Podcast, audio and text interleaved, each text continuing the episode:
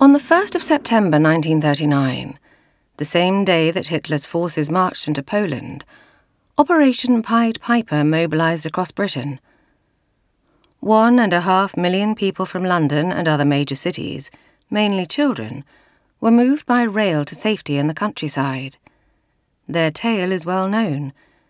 But there is another mass evacuation story that needs to be told.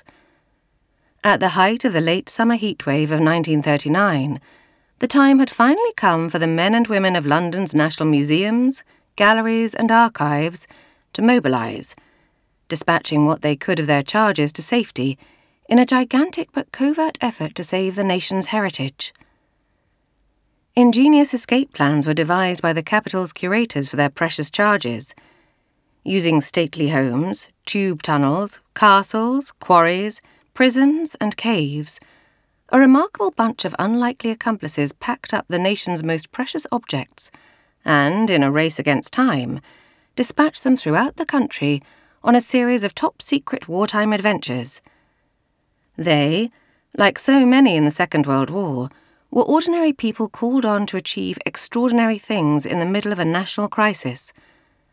From suave, high profile public figures to diffident, self effacing scholars. Now they all came forward to do their bit, in what became their finest hour.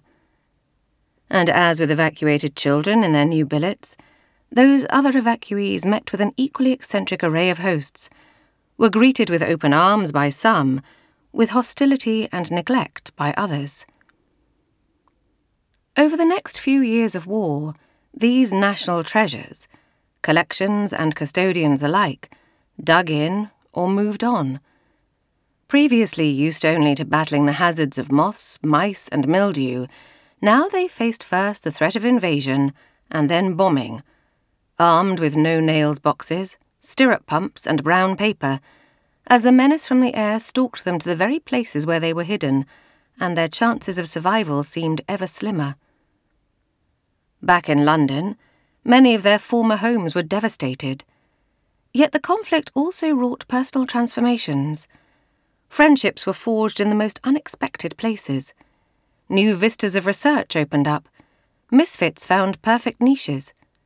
Those who had previously led lives of quiet desperation discovered in themselves the reserves of courage and resilience which had previously eluded them. Some found love. Two were killed.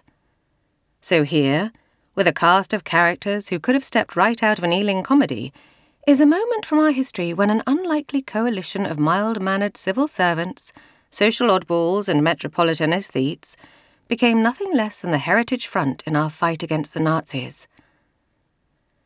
To all those involved in the heritage evacuations of the Second World War, it would have been quite obvious why they were doing it.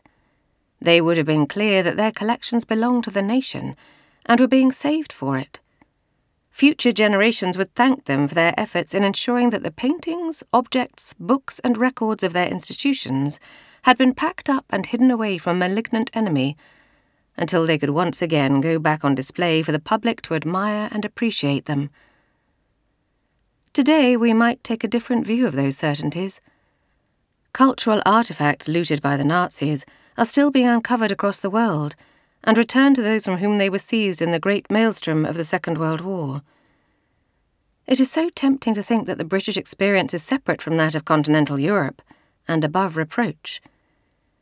Yet for at least some of the objects which fled London in 1939, there is today a shadow over their status as national treasures.